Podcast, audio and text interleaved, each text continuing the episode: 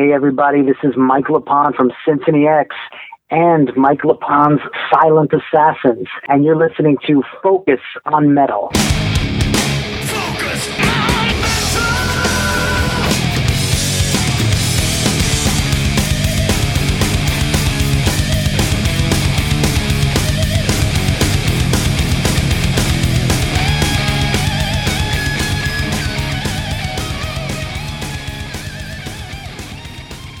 Hey, Metalheads, Scott Thompson here, welcoming you to your weekly dose of Focus on Metal. Can you believe that by next week we will be into May? And as each month passes by, we still continue to wonder when we're going to get back to uh, any sense of normalcy. You know, back in February when things started to shut down and, you know, into March and stuff, I really had hope that as we were going into May, that maybe we'd have something back, but you know, concert after concert's getting canceled, and uh, definitely uh, feeling it as uh, you know this week's guest, Mike LePond. When uh, when we interviewed him, they hadn't quite canceled out the tour yet, but since that time, they've had to go back and reschedule everything. And I'm hoping that when we come out to the other side of this and we see those rescheduled dates, that uh, we will still be seeing Primal Fear on the bill with Symphony X that was definitely a show that I was really looking forward to uh, going and seeing in May. Had great kick ass seats, and I was looking for a good night out.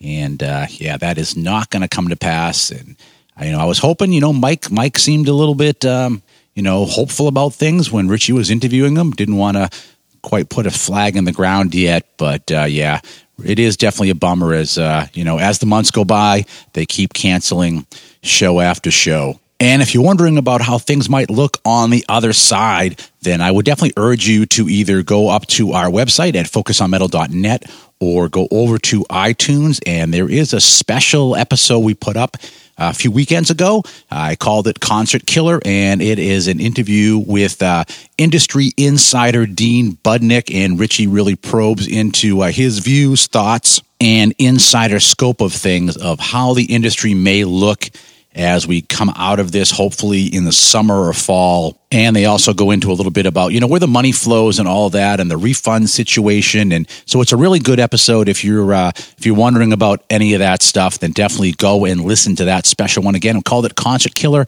available up at iTunes or over at our main website, focusonmetal.net. Just another one of these bonus episodes we've been trying to uh, put out over the weekend for people that have been quarantined and they're looking for a little bit more metal content. And uh, so we're, we're just trying to help out however we can. And that's one small way that Focus on Metal can contribute back to the metal community and back to those folks who've listened to us for uh, for 11 years now. And we will hear uh, that Mike LePond interview later on in the show. But first up this week, Richie had a chat with Eric Peterson from Testament. And over the years, uh, we've had several folks from Testament on the show. Never had Eric on, but it's very good timing because uh, on April 3rd, the band had released their brand new one, Titans of Creation. And I definitely went whole hog on this one and got a whole bundle with the vinyl and all that good stuff. Uh, I really, I just, I really love, uh, I really love Testament album after album. They've never disappointed me. And of course, Eric has been there right from the beginning, right from 1983 playing guitar, laying down riffs. Uh, we are very happy to have him on the show. And unfortunately, you know, Testament's been going through a little bit of a hard time uh, in regards to uh, COVID 19 where you know a lot of you if you follow the metal news you know will carroll of uh, exodus who just got off the uh, bay strikes back tour with testament uh, in the hospital for a long time. Uh, he is uh, he's out finally and uh, slowly making his way back but also uh, you know chuck billy has tested positive and steve DiGiorgio has as well so as of the day that i'm mixing this episode yeah two folks from testament uh, positive for uh, covid-19 so with testament's 13th studio album live live and on the streets. Why don't we listen to Eric Peterson and Richie talk all about it? Hello. Is that Eric? Yeah, this is Eric. Hey, Eric, it's Richie from Focus on Metal for the interview. Everything all right? Yeah. Okay. great. How you doing? I'm all right. Um, so the first question I normally ask all the guitar players, Eric, um, how many guitars do you have in your house? Oh, quite a few. okay. You a collector? I'm sorry. Are you a collector? Um, yes and no. I mean, I I don't live to collect guitars. Okay. Um, but I, I have I have a lot of guitars, I guess. Do you have a favorite? Um, I have a few. I mean, it depends on the mood I'm in. Um, I have a lot of uh, older guitars. Um, I have a 1964 Country Western Gibson, which is, I guess they changed it to the Hummingbird, but it's super old and it's got really, really good action. So, fun guitar to play. Um, some of my older Deans that I have are, are, are pretty cool. I got some uh, some early 80 ones. Okay. Um, yeah, I have this Yamaha. It's like an SG style guitar. I forgot the, the number of it. Um, it's a very rare one. I think they put it out like one year. Um, and I got that in Japan. I found that in a guitar shop in Japan. Okay. Pretty cool. Um, But yeah, I mean, you know, I've got some Les Pauls and old Fenders, stuff like that. It's just it depends on the mood, I guess. hmm. H- h- How many of those would you bring on the road with you, or do you leave them at home? You just want to make sure that they stay safe. Yeah, and plus I'm endorsed by Dean, so I represent Dean when I'm on on, on tour. Okay. um, which hold up really good on the road too. So that's you know pretty cool. And yeah, I mean the other ones, you know, I might bust out a Les Paul every once in a while. Uh, I have a favorite Black Beauty that I use once in a while, but it's kind of rare. Hmm. Have you ever gotten rid of a guitar and regretted it afterwards? Um, oh, of course, yeah. Okay. there was there were some times where you know we weren't Testament wasn't touring as much and we weren't doing as much and you know money was scarce and uh you know I, I would just turn to my guitars and just be okay I got to get rid of this one. Um I had some really cool custom BC Riches that I had built from BC Rich before they went out um when they were still owned by you know the, the family. And um beautiful guitarist but i you know i just when you need money you need money you know when times are rough but um yeah i mean that's probably the only thing you know then also when you're younger you don't really think about you know 25 30 40 years later that you know you just oh i'll just get one later but you never do. I mean i've, I've gotten rid of some some cool guitars i think but yeah Hmm. I, I miss a couple of them for sure Yeah. When when you were making the Testament records in the 80s and early 90s, did, did you envision yourself at this age still being in Testament or even making music? you mean now Yeah, like back then, you know, if someone a- had have asked you what you would have been doing at, at the age you are now, would you said, "Yeah, I'm going to be still in Testament and I'm still going to be making music"? Um, it's a good question. I, you know, I, I guess younger Eric probably would have been like, you know, if I would have seen a picture of myself in the band, I would be like, no way. wow, 35 years later, wow. You know, I mean, I remember when we were around for 10 years, it's, I felt like, man, we've been around forever. But now it's, you know, it's, it's, it's been it's been a while. I still it's funny because I still, of course, you know, you get older a little, you know, you feel a little bit different. but for the most part, I I don't know. I kind of feel the same. You know, still think the same. Um, maybe a little bit more wits, but um, yeah. I mean, I still like, you know, 30 years later, I still listen to Don't Break the Oath and Unleashed in the East. Um, Strangers in the Night, you know, I still listen to the same records. Yeah, I I was going to ask you that. How do you keep the same sound? And and surely your musical change, your music would have would have you know would have widened a lot. Your musical tastes over the years, you would have gone through all new metal. You would have gone through like the rap metal, and then it, it's kind of come full circle now. But I'm sure you listen to a, a very varied type lo- types of music. Yeah, I mean, I kind of stick to the stuff that I was really influenced by, um, you know, in my, my youth, uh, especially the, like, anywhere from 77 to, you know, 83 kind of stuff. Hmm.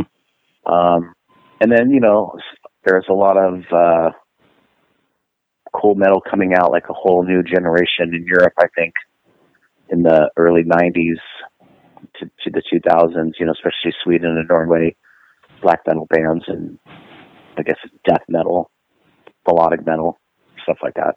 Hmm.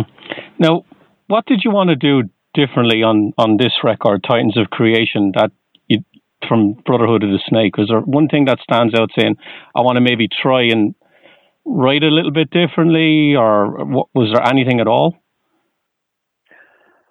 You know, I mean, not really. I mean, it's not like I'm like, okay, we have to reinvent ourselves. We just you, you just try to do the best. Um, you know, come up with the best ideas that you can come up with and stuff that you would want to listen to. Um, Testament's got a formula and a sound. Um, you know, we're just trying to just perfect it. You know, we're just searching for that perfect Testament song still. Um, you know, and on this record, we added in, I guess, a couple different elements which made it sound a little bit different, more fresher. I think, um, you know, Steve DiGiorgio's bass playing and turning that up more in the mix. Um, I'm singing on a couple parts with uh, the style that I do in my my side project Dragonlord. Just little, you know, hints here and there to flare it up. I think Chuck kind of went more back to his higher pitch singing. Um, you know, rather than the, the guttural death style, I think he did more of a kind of a wicked style. Hmm. I don't know if that's a term, but um, you know, just some of this, you know, screaming at the end of, of lines and stuff. Um, Gene's just a, a monster of drums. Oh yeah. Um, and then Alex and myself, you know, sharing some of the solo spots, just getting it all together uh, a little bit of a different, you know, essence of, of what we do mm. to make it sound that much different, I guess. Yeah. So, and then, so, of course, Andy, not mixing for a while. Andy Sneap, that is, um, you know, he's been in Judas Priest. Um, I don't know, maybe him coming back and not having, you know, have mixed a record for a while. And I think he really liked the, the riffs that, you know, he was hearing. So, um, you know, just him putting his sound on there and just being into it more. I'm sure he's into everything he does, but what I'm saying is just, you know, having some time off. Yeah. So, so Eric, are you someone who writes all the time? And when you do, do you do you tend to write songs pretty quickly? No, there's, I'm one of those guitar players where I won't play guitar for, you know, a couple months. okay just get lost in other things and just start doing stuff. But then when I come back to it, it's it's very fresh to me, um, and I'll kind of just evolve quickly. Um, yeah, I mean, I haven't played guitar for a while, and I just actually started playing last night. Um, and I was just like doing some things I normally don't do, and just like, wow, that's kind of cool. So yeah, we have a little bit of time on our hands right now, so you know, why not? Mm. So you you probably subscribe to the what Richie Kotzen told me when I mentioned to him about writer's block. He said he doesn't get writer's block because he knows when to walk away and put the guitar down. Yeah, I mean, I, am not saying I know when to put the guitar down, but I, I definitely uh, put the guitar down, and you know, and when I come back to it, it feels fresh. Mm. So, so know, I guess if I get bored playing. I don't know. There's other things to do. Um, but yeah, definitely, you know, when it's, it's a good feeling to not play for a while, then, and then, you know, to, especially for writing. I mean, not playing a lot before you go on tour sucks because playing with the band is a whole different animal. It's, uh, it's more like sports, you know, you're, you got to get in shape for that. Hmm. To be able to keep up with Gene. Yeah. You know, my right hand's just like, oh my god, I can't. How, how the hell? How the hell do I do this? so and I and sometimes I think like, oh my god, I, I can't do this anymore. I mean, when I'm at home, I can I'll be shredding and just going, wow, I'm getting really good at solos, and you know, I'm uh, feel really comfortable, you know, playing by myself. But if you don't play for a while and then you go to rehearsal and you jam with everybody, it's yeah, you feel like out of shape. Mm. So, you know, it's a good idea to, you know, maybe play a week before you start rehearsing. This time around, um, I had from, I guess from the last two years, I cut my finger, my, uh, I guess my, my ring finger, they call it, Mm-hmm. on my left hand. Um, I cut it cooking. I was cutting some vegetables or something. I cut it like six, seven years ago, the tip of it. And um, luckily, we just got off tour and, you know, kind of healed. And then, but for some reason, the last two years, um, it started, you know, for, probably from not playing, I got a callus and then I was kind of just picking at it. And it turned into a wart, which turned into it cracking open, you know, from going on tour, and it just turned into a bloody mess. And I think I went through like five or six tours with it with it like that. Ooh. Um, and then you know this, I guess this last December we played Nepal, and I remember being on stage like showing everybody like it was like, hey, gross. so I finally just I went to a dermatologist, um, and he we burned it off with uh, you know the I guess freezing it, and that process, you know, is like a a month. You have to wait like a month to even you know, especially you can't play guitar at all. I mean, you're in a lot of pain for a good two three weeks, um, and then it healed. You know, pretty. It looked like a little a little dot, and I had rehearsals in three weeks, and um, you know, I went I went there and showed him. He's all, "Oh, I'm gonna have to hit it again because it, it could, the the virus could come back." And I'm like, "I got rehearsal in three weeks." He goes, "It's going to be right around that time, you know." So they hit it again, and rehearsals, you know, came up, and it still was, you know, not not doing good. So I had to tape my hand up uh, and play with, you know, this big white tape around my finger and a band aid and all this, you know, stuff. I ended up playing like maybe the first five shows on this last tour with with with that on there. Wow. But now it's totally fine. So I'm glad I did it. But it was, you know, it's totally fine now. So that's killer. Mm. Eric, where does the drive for you come to write and create new music? Because I, I don't know. There's a lot of lot, lot of bands from that era now. They could probably go out and play greatest hit sets and not release anything new.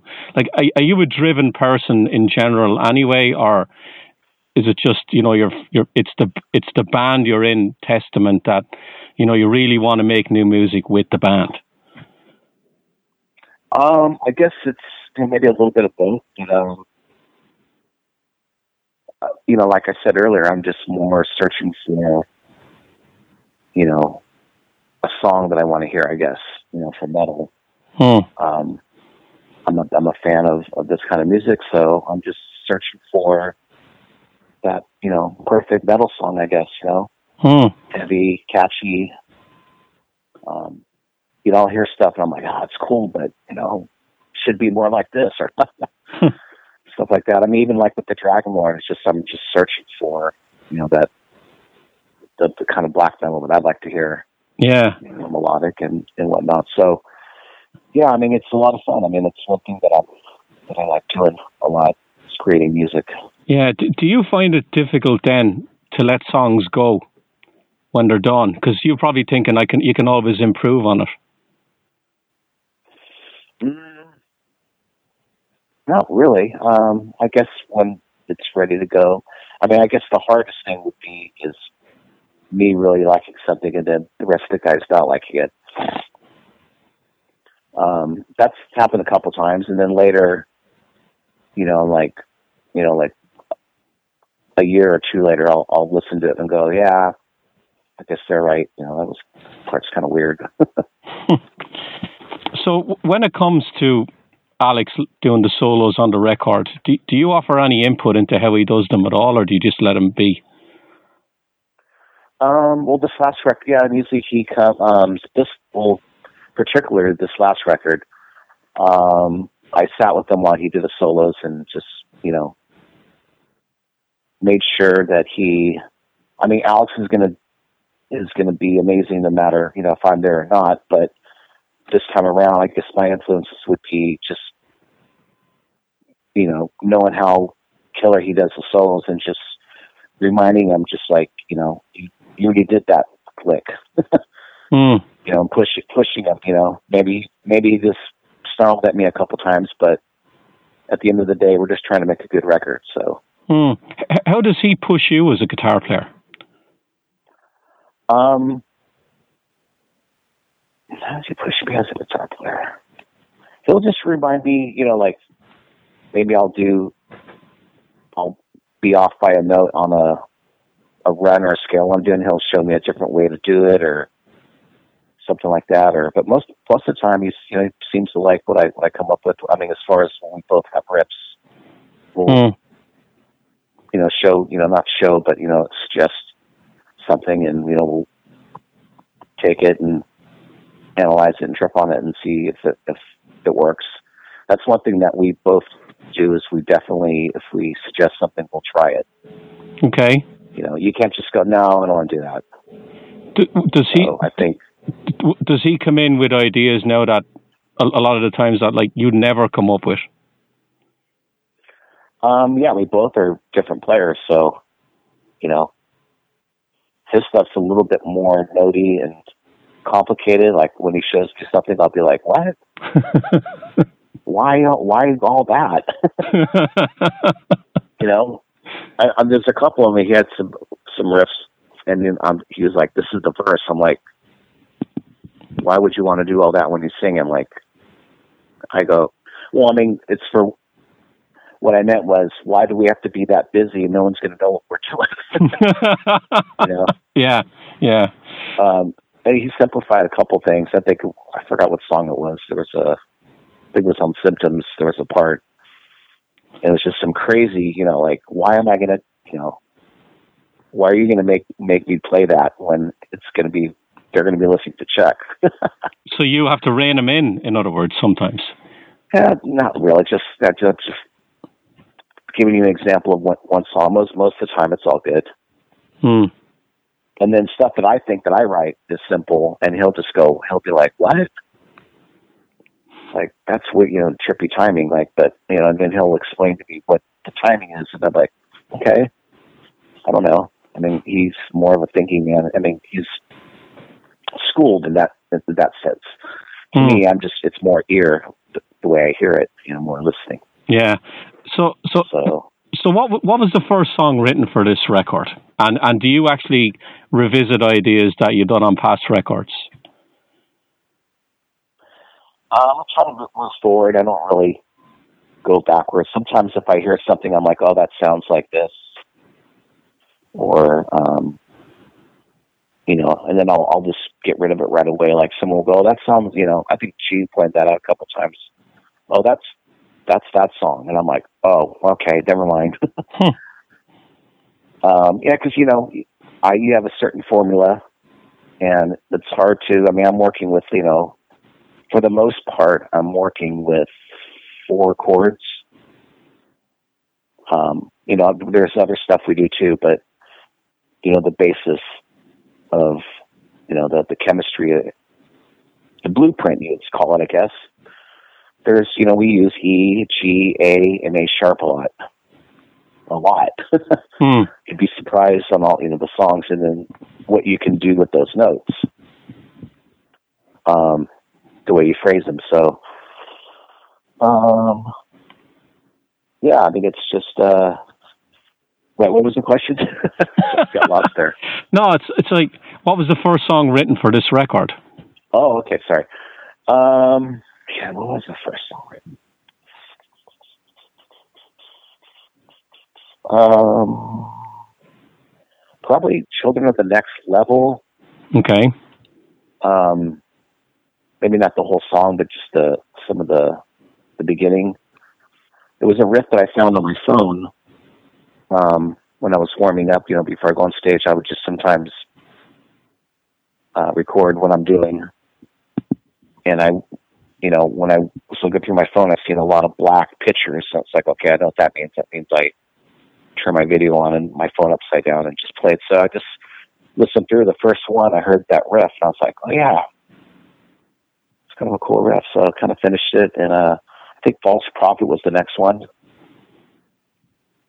Okay. And uh, started started cutting in, and after that. Mm. Have you ever brought in a song, and once the band have got hold of it, they've brought it somewhere completely different than where you envisioned it in the first place?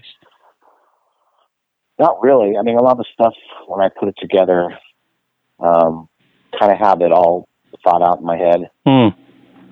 You know, with the drums and everything, and then Gene will show up and explain to them what's going on. We'll lay it down, um, and then we'll mess around with it and arrange it different. But for the most part, I mean, it's kind of good to go. I mean, when I when I when I write a song. Okay. So, Eric, I just got a couple of questions before I leave you go. Uh, it's the 30th anniversary of Souls of Black. Um, what What are your thoughts on that record now? Because I, I, know at the time it was rushed to get you out on, on the Clash of the Titans tour. Mm-hmm. So, was, do you feel the same way now about that record than you did back then? Um, one thing I'd like to give it Kevin I mean, I'd love to get the more modern Testament sound like her last, you know, it's like since low, I guess. Loads all the way up to now, Spar, Spar records have sounded, I don't want to say normal, but there's not this weird frequency, you know. Especially on the guitars, there's just this, I don't know what's going on. Um, now we take more note, you know, we're very, I mean, with Jamie too, I mean, he's a guitar player, so you know, same same school. He, has, he knows, you know, he knows exactly what to do. And I think at one point I was just like, "Okay, what's going on?" You know, what? Why? I remember, you know, in the older days, just getting tone and me always kind of going, eh, "It's not really what I want." And he said, at the time, the producer who wasn't a musician was all, "Oh, we'll fix it in the mix." that was a term back then in the '80s. We'll mm. fix it in the mix. You know, that means they got to start EQing everything. You don't want to EQ anything. Yeah. You want it to sound really, really good with no EQ. And if you have to, then you're going to make it sound that much better. But, you know, you can't, there's that term, you can't polish a turd, you know. Mm. Still a turd. Yeah, yeah. So, so, so yeah, I mean, I guess that's what we learned is, you know, to do it right the first time. Yeah. Get it to sound right the first time, I guess. Mm. I'm actually a big fan of the ritual, the album after. I, I don't think a lot of you guys are especially big fans of that because of the the pace of the record. I think a lot of your trash trashier stuff got left off that album. Yeah, it's, it's still a good record. You know, it's uh, it just seemed us trying to be, you know, a little bit more hard rock, I guess. Yeah. And we had put out Lucky After Look. I mean, from the legacy up to the original, we, we were putting out a record every year and touring. Hmm. So I think at that point we were kind of burnt out on you know using the thrash beat and playing past. Um, at least I mean I I wasn't, but with with with, with Alex and and Lou, I think they were just you know just the chemistry of writing like that wasn't there anymore. Yeah. Um, so you know, this other chemistry was, and you know, it was fun. Hmm. And it was the first, it was I think we switched it up. Um, we worked with uh, Nigel Green and Tony Platt, um, you know, renowned producers, and it was kind of the first time that we got like a really, really good mix. Hmm. Hmm. So, so final question maybe for me. A little bit. Sorry, go ahead. Maybe a little, maybe maybe a little bit too much reverb, but um, definitely started heading in a more modern direction I guess. Yeah, yeah. I think I think it's a killer sounding record. Really, really heavy. Yeah. Um, That's a good record. Yeah. So, so, final question before I leave you go: If someone was to ask you the, the underrated Testament record, which one would you pick? Hmm. I'm going to go with The Gathering. I think that's really ki- I think that's killer. Yeah, I it's a killer record. Um, I mean, it's been a while now, but that record really brought us back to life. Jim Sarchek. second chance, I think. Hmm. Um, we toured on that record for about eight years without putting out another record. Um, yeah, I mean, it doesn't really get talked about that much anymore, but I mean, to the fans, um, that's one of their favorite records. That's a record that a lot of people bring up. So. Hmm. So, a song from the back catalogue that you'd love to bring back, if you had to, if you were to pick the set, and a song that you very rarely played or never played live, is there one that stands out that you'd love to play again? Hmm. Um. Yeah, I mean, it's a bunch of them I always want to play that we it just seems like nah. Um. I mean, we played before; they went over really, really good. Um. I know I'd love to play Seven Days in May again. That was it was a lot of fun. Yeah, from Souls of Black. Yeah, yeah, yeah that's a great song. Yeah. Mm. So, Eric, I know you got a lot of more interviews to do. So, do you, do you want to give out all the social media sites where people can get in touch with you or the band? Well, you can check out my Instagram page. It's Doug Peterson Official Instagram and uh, Official Instagram and Facebook. Check it out. And um, we have a new website getting designed right now, so um, that's Testament Legions. That should be up in a couple days, and you should be able to order some uh, album t-shirts of the new record and some some other things as well. Getting up, and um, yeah, that's about it. Mm. Out, Titans Creation. Check it out. It's uh, it's killer. um, it's killer. It's brilliant. Yeah, it's killer. it is. It's it's killer.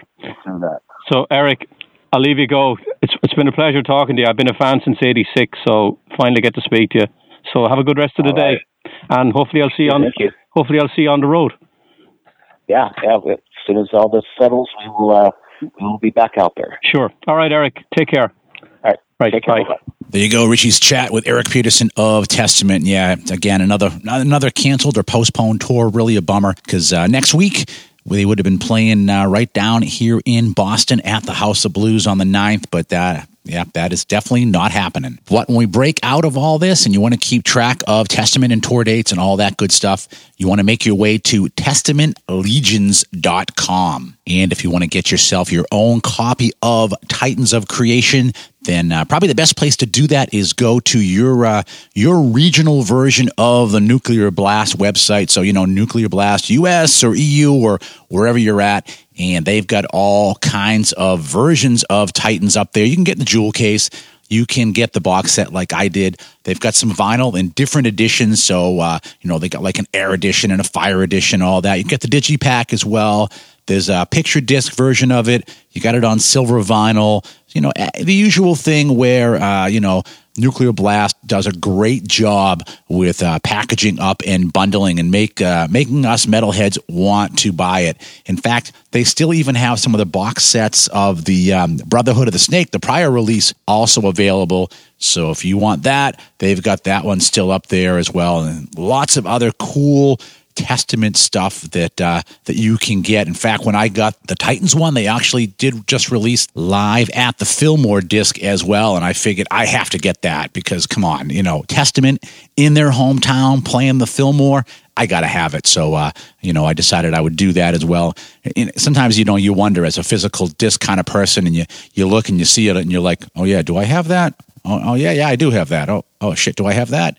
Sometimes you get so much stuff you forget what you actually have, but I knew I didn't have that one, so uh, now I do. So up next, we will be talking once again with bassist Mike LePond. We've had Mike on the show a couple of different times, and most of you know Mike as the bass player for Symphony X, but uh, he has also uh, obviously has his solo stuff with uh, Mike LePond's Silent Assassin, and he's played with a whole bunch of other people as well. And he sneaks in cameos everywhere. He's even in one of uh, one of the videos off of uh, Veronica Freeman's solo album. You can see Mike LePond in there. And so, as I said previously, when we were originally talking to Mike, which was back uh, at the tail end of March, the uh, 25th anniversary Symphony X tour was still uh, still planned, still going on But uh, then, as of April 7th, they announced that uh, that tour was postponed until 2021. And if you want to keep up with any of that stuff with Symphony X, Obviously, easiest place to go is symphonyx.com. And I should just clarify a little bit on the dates because although all the early North American tour dates were canceled, as of right now, they're still adding dates for shows you know, in you know in August and beyond. So the shows for Mexico and Brazil and Chile, they're still they haven't been canceled yet. They're still scheduled. So uh, hopefully that will uh, continue to uh, to be the case, and at least some of you will be able to see the Symphony X 25th anniversary tour this year. But right now, what do you say we switch over and listen to uh, Richie chat with Mike LePond of Symphony X? Hello. Is that Mike? Yes. Hi. Hi, it's Richie from Focus on Metal. Sure. How you doing, man? I'm okay. So I, I'm assuming you're at home like everybody else. yeah. yeah, pretty much. yeah, yeah. You're supposed to be on the road now, are you? Um, I was supposed to be on the road April first, uh, playing with Ross the Boss, and Mm. uh, that was a European tour that uh, got postponed until further notice. Okay. So you get you, you're, you're everybody's stuck at home. All the musicians, all the tours are being cancelled or postponed. Yeah. Yeah, so the whole industry is in turmoil right now, and uh, you know we're just waiting to see when the coast is clear, and then we'll all start going on tour again. And I'm sure you know all the uh, all the tours are going to be fighting to tour again when they can. You know, I mean, the, there's only so many venues, and all the bands are going to be out at one time trying to play again. Mm, it, it, Mike, it's it's it's competitive as it is now with all the tours going out, but all the tours that are being postponed, they're all going to want to play as soon as they can. So I think when it when it does all clear, there's going to be so many bands out there in a small window trying to get their concerts in. that is the truth. So it's going to be like a battle because everyone's going to want to get right on the road as soon as possible. But you know, probably uh, you know, five bands were booked for the same venue, and they all want to play, and uh, it's going to be a lot of uh, it's going to be some chaos going on. So uh, you know, this is going to be a tough year for uh, the for uh, bands. Definitely one of the toughest uh, since I've been doing it. Mm. I, I think as well, Mike, it's going to be tough for musicians if they're in multiple bands because to schedule all this now is going to be a nightmare because you're with Ross the Boss. You know, you might want to do shows with Dead Risen. You got a Symphony X tour that's supposed to be coming up, I believe, in, in May sometime, beginning in May. And um, That's right. it, that you know you're going to have to balance all that. They're all going to be saying, "Wh- "What what's your main band? Which one can you? Your secondary band? Which ones can you do, and which ones can't you do?" Yeah, you know, I'm so the Ross the Boss tour is postponed. I'm I'm guessing that the Symphony X tour will be postponed, even though nothing is uh, official yet. But I'm Mm. just, you know looking Yeah. ahead. So yeah, obviously I have to, uh, you know, I have to say to myself, okay, you know, what is the most important? So for me, I mean, uh, when Symphony X wants a tour, then you know that is my number one priority because that's where I make my most money. Mm-hmm. Mm-hmm. Now, since you're at home, Mike, and I, I ask all the guitar players this question up front in the beginning. Um, how many guitars do you have in your house? Bass guitars. Hmm, that's a good question. Well, I'm going to count in my head right now. Let's see. Let's see. There's uh, two eight strings, and there should be uh, three five strings. That makes uh, five.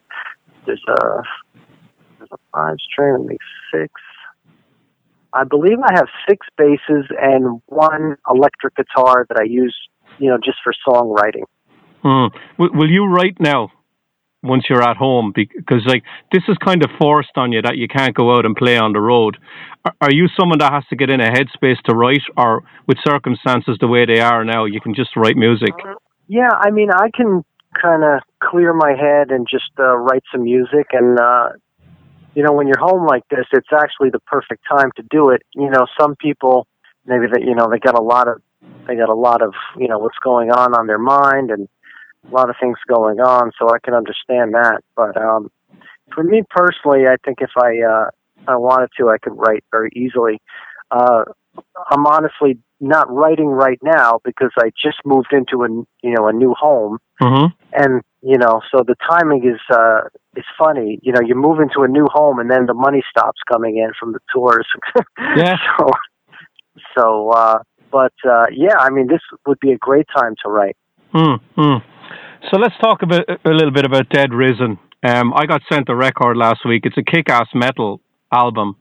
Um, now it's you, it's you and Rod Rivera are basic, basically started the whole thing. Was that something you spoke to Rod about when you were doing Pawn and Prophecy because he did the lead guitars on that? Well, um, I actually have known Rod for a really long time. I, I met Rod in uh, 2007, and at the time he had a band called Rivera Bomma, uh, and it was him and the singer John Bomma, and that was the name of the band. And um, I got to know Rod, and I was playing with those guys, and I actually uh, did a CD with those guys. Um, so Rod and I had a very good relationship uh, on and off the stage, and um, you know, fast forward to 2014, 2014 ish. Um, the singer John Bomma decided he wanted to retire from the industry, but you know, Rod and I wanted to uh, continue because we really liked playing together. So uh, what we did was, you know, we wanted to find uh, some musicians that were all from our general area, so we could rehearse together as a band, and uh, you know, just continue pl- basically playing together. Um, and uh, you know, Rod, I, I love his guitar playing, so I also uh, invited him to uh, play some leads on some of my solo stuff, and uh, so that was fun too. But uh, yeah, then we put together a band. We got uh, a bunch of really good musicians and really good people, because after being around, you know, for so long, we wanted to make sure everybody had no, you know, ego problems and no nonsense. We just wanted something that you know everybody was friends and it would be a whole labor of love thing. Hmm. Now, did you know the other three guys in the band before you before you, you got them in? Yes, I did. Um, you know, these were all guys that uh, I just had gotten to know uh, just from playing in the uh, New York, New Jersey, uh, Pennsylvania uh, rock scene. So they were all in different bands, and um, so you know when Rod and I had decided to put together the band, I reached out to these guys, and uh, you know they were really excited to do it, and um, we knew that it wasn't going to be you know a thing that was going to happen really fast because you know everybody has their own families and they got their own things going on, so you know we rehearsed when we could. Sometimes we would rehearse and not everybody could be there because they had some prior commitment. But we you know we kept trying to get together at least some of us uh once a week. And we would you know work on some songs. We wouldn't kill ourselves but just work on some songs and make some progress. And uh you know basically it took about it took about 4 years to get the songs written uh and recorded and uh management in place and then finally uh the record deal with AFM Hmm. Hmm. So, are the ideas all written in the last four years? You, you, you guys have nothing from way back that you brought into this. Um, yeah, I mean, there was some stuff that uh, there was some like riffs that we had from uh, the Rivera Bomma band that you know we liked and we that were never used, and we uh, brought them into this band too. And we also, you know, we also wrote new stuff. The other guys brought a fresh perspective into the songs, and you know, they had some ideas too. And then we just basically put it put it all together. You know, we kind of did everything together as a band. Usually, Rod would come up with uh, the basic ideas for the songs, and then I would help him uh, arrange the songs, and the other guys would uh, put their stamp on the songs, and then uh, finally, at some point, we decided that the song was done. Hmm. Mike, it's great to hear that that's the way you guys worked writing the songs and doing the record because I interview a ton of artists now and they're all done over email and file yeah. sharing. And it, it's it's I think there's something to be said in you know being in the same room having that chemistry working it up getting the songs done that way. Yeah you know I mean I think in the end you the creative process is much better because like uh you know like it, I'll let's say I write a song. I hear it the way I hear it and that's it you know? Um but if I'm working with somebody else they'll hear it in a way that I would not have thought of you know? They'll see it from a totally different perspective. And uh in many instances it opens my eyes to say hey yeah you're right. We could do this with the song and we can add this and and uh, it makes the creative process I think much better in the end. Um, yeah, this you know doing stuff over the internet, it's uh, it's very sterile, you know, and it does, and there's really no room for growth. It's just it is what it is. They send you the song and that's it, you know. Um, so it's much more fun this way too. You know, it makes you really feel like you're a unit makes you really feel like you're a band and uh, and, and even like a family. Mm. So, Mike, did you and Rod sit down and discuss the sound and the direction the band was going in, and then get the other guys in that would fit that, or did you guys just get together and write, and it just came out naturally the sound of the band? Yeah, I think we uh, didn't go in with any uh, specific goal. You know, I mean, we just wanted to continue what uh, Rivera Bomma started, but we wanted to really expand on it, you know. So we wanted to get some really uh, great musicians, and um, the singer we got, his name is Will Shaw, and um, really amazing singer, and he really took the band to the next level with his style and uh, his, you know, his great singing ability. Mm. Um, so basically, we see ourselves as a band that you know, a band that you would like to see live. I mean, that that was pretty much our goal from the beginning. To be a band with a lot of parts where there's a lot of just jamming going on, like the older bands used to do. You know, just lots of jamming and lots of cool parts, and um, you know that was our main goal. But really, that was it. We just kind of let it fly. Mm. Have you done any live shows yet, Mike? No, we haven't done any live shows just yet.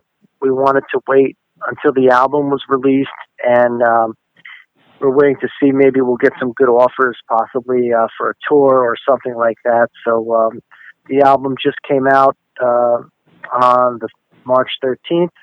So uh, response has been great, and we're really excited to see where it goes from here. Mm. Now, the album covers a lot of gamuts of what I call trad- traditional metal, and there's some modern elements in it as well. But I really do want to ask you about one song, uh, "Reach for the Sun." That's got a very deep purple vibe to it. It's a little bit different to everything else on the record. Yes, um, Rod Rivera and I, we just love Deep Purple, and um, Rod had came up with the idea of doing that song, and uh, you know I just love the idea. You know, just a real 1970s kind of ballad maybe almost like kind of like Child in Time or something like that. So um, once Rod uh, showed me the idea, immediately I wanted to uh, work on the song and finish it. And um, you know, we love doing stuff like that. You know, Deep Purple. You know, like I said, is a huge influence on all of us, and uh, it's great to be able to uh, put a song out that has such a homage to them and an influence from them. Mm. And whose idea was it to cover For Whom the Bell Tolls by Metallica?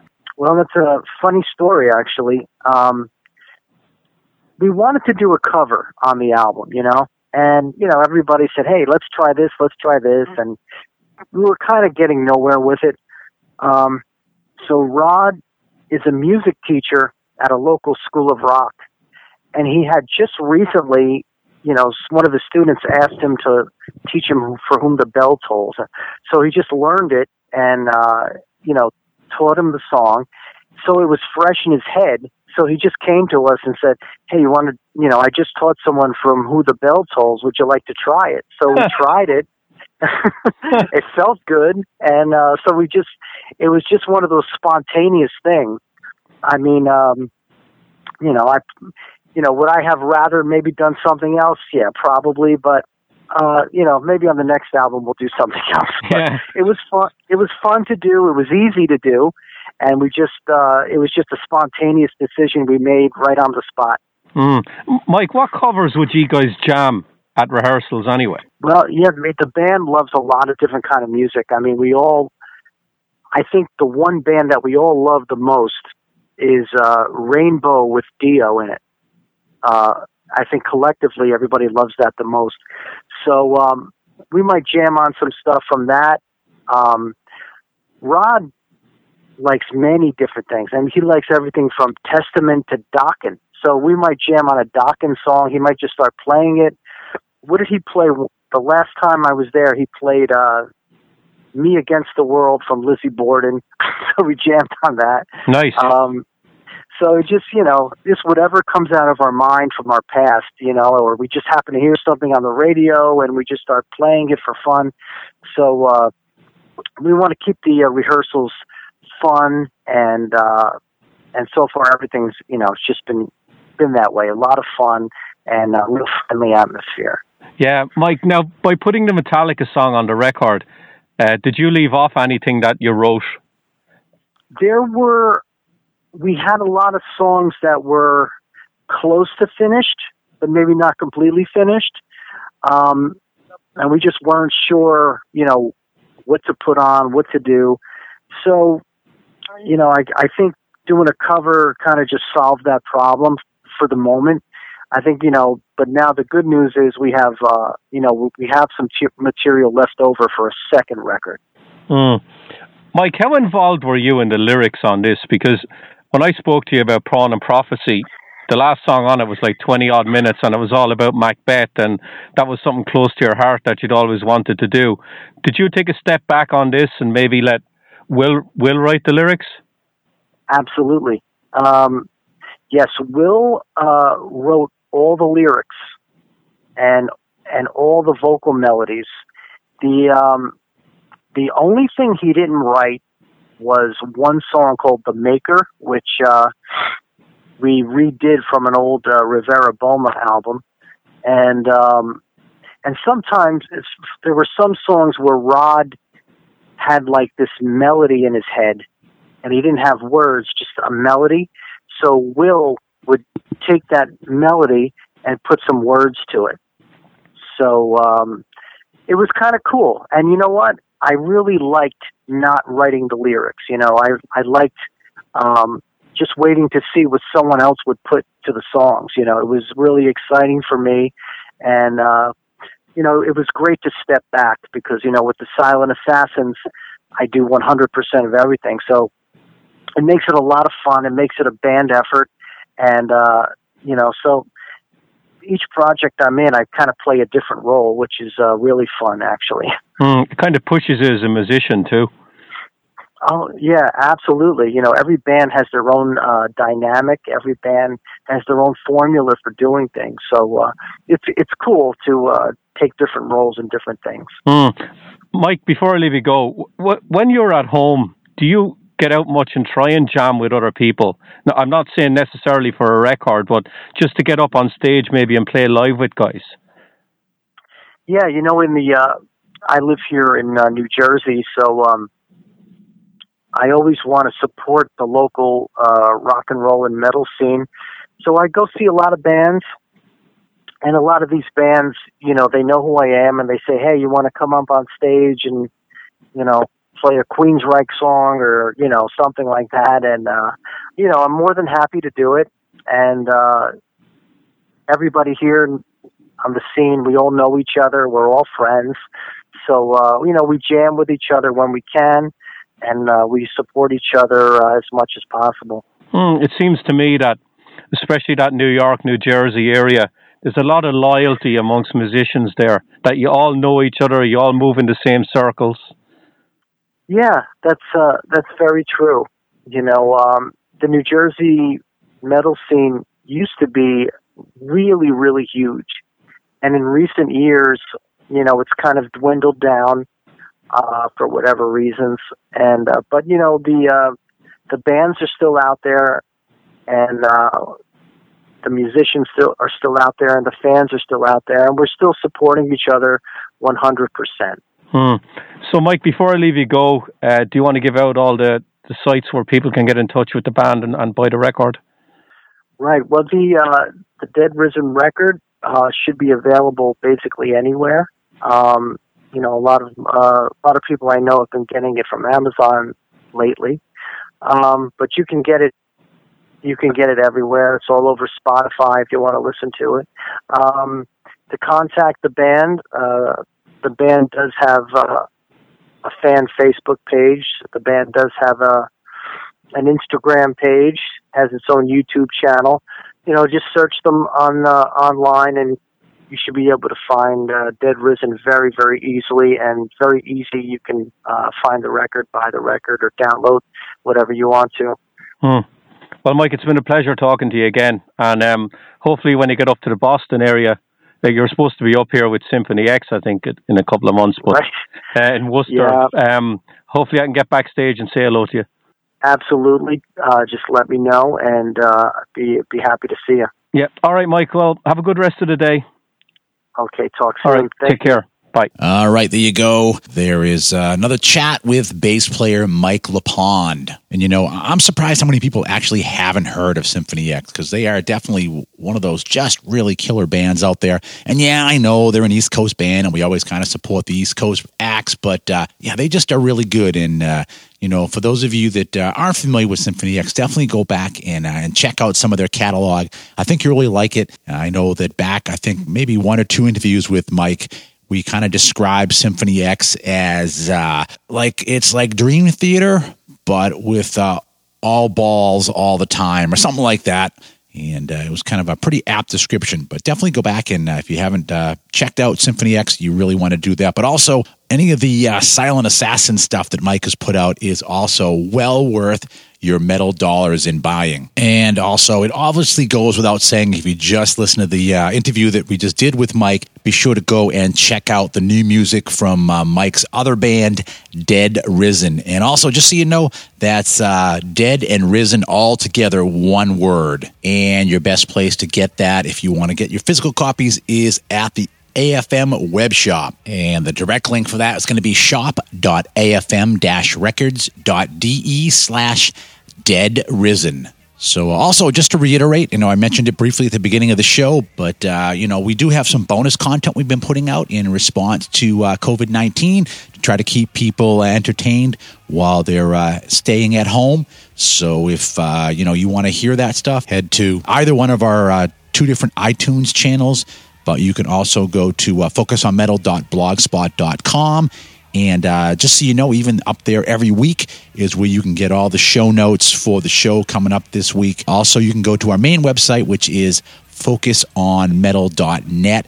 And up there, you'll see also uh, on the main page, you'll see most of the uh, recent bonus episodes. But then also, there's an episodes tab out there where you can uh, download or stream any of the bonus content, or in fact, a whole crapload of the content from uh, prior years, including the different projects we did on Little Mountain Sound and Dio Strange Highways and the uh, the massive Kerrang project. So all those project things are up there as well. And unlike when we did the first run of those and you were waiting weeks, sometimes months between episodes, you can now go up there and just listen to them one right after the other.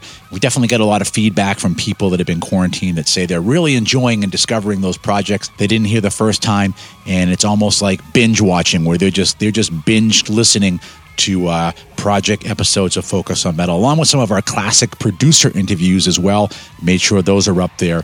And then the last couple years worth of shows are there as well. So feel free, go up to focusonmetal.net and binge away at all of that good stuff. So thanks for listening. More great stuff on the way coming in May. We got talks with Michael Alago. If you're not familiar with the name, that is the dude that signed Metallica to Elektra Records, and he has a uh, biography that's out entitled fittingly "I Am Michael Alago." So uh, Richie will be uh, chatting with him all about that. And while you're waiting in your quarantine, then uh, you can definitely go up to Netflix and check out the Michael Alago biopic that is up there called Who the Fuck Is That Guy? We'll also do a bit of a throwback episode with uh, Tony Cavazo talking about the uh, anniversary of uh, Hurricane Slave to the Thrill. A really cool one that uh, Richie did with a legendary guitar player, Mitch Perry. All kinds of stuff coming at you for May. But uh, for this week, that's it. There ain't no more. Stick a fork in it. This puppy is done. So for Richie, myself, and everybody else here at Focus on Metal, stay safe. And as always, Remember. Focus on metal. Everything else is insignificant. You're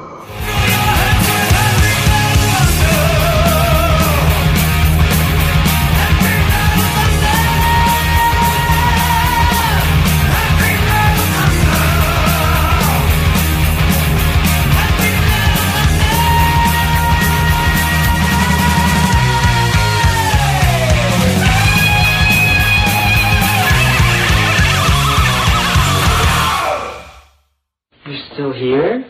It's over. Go home.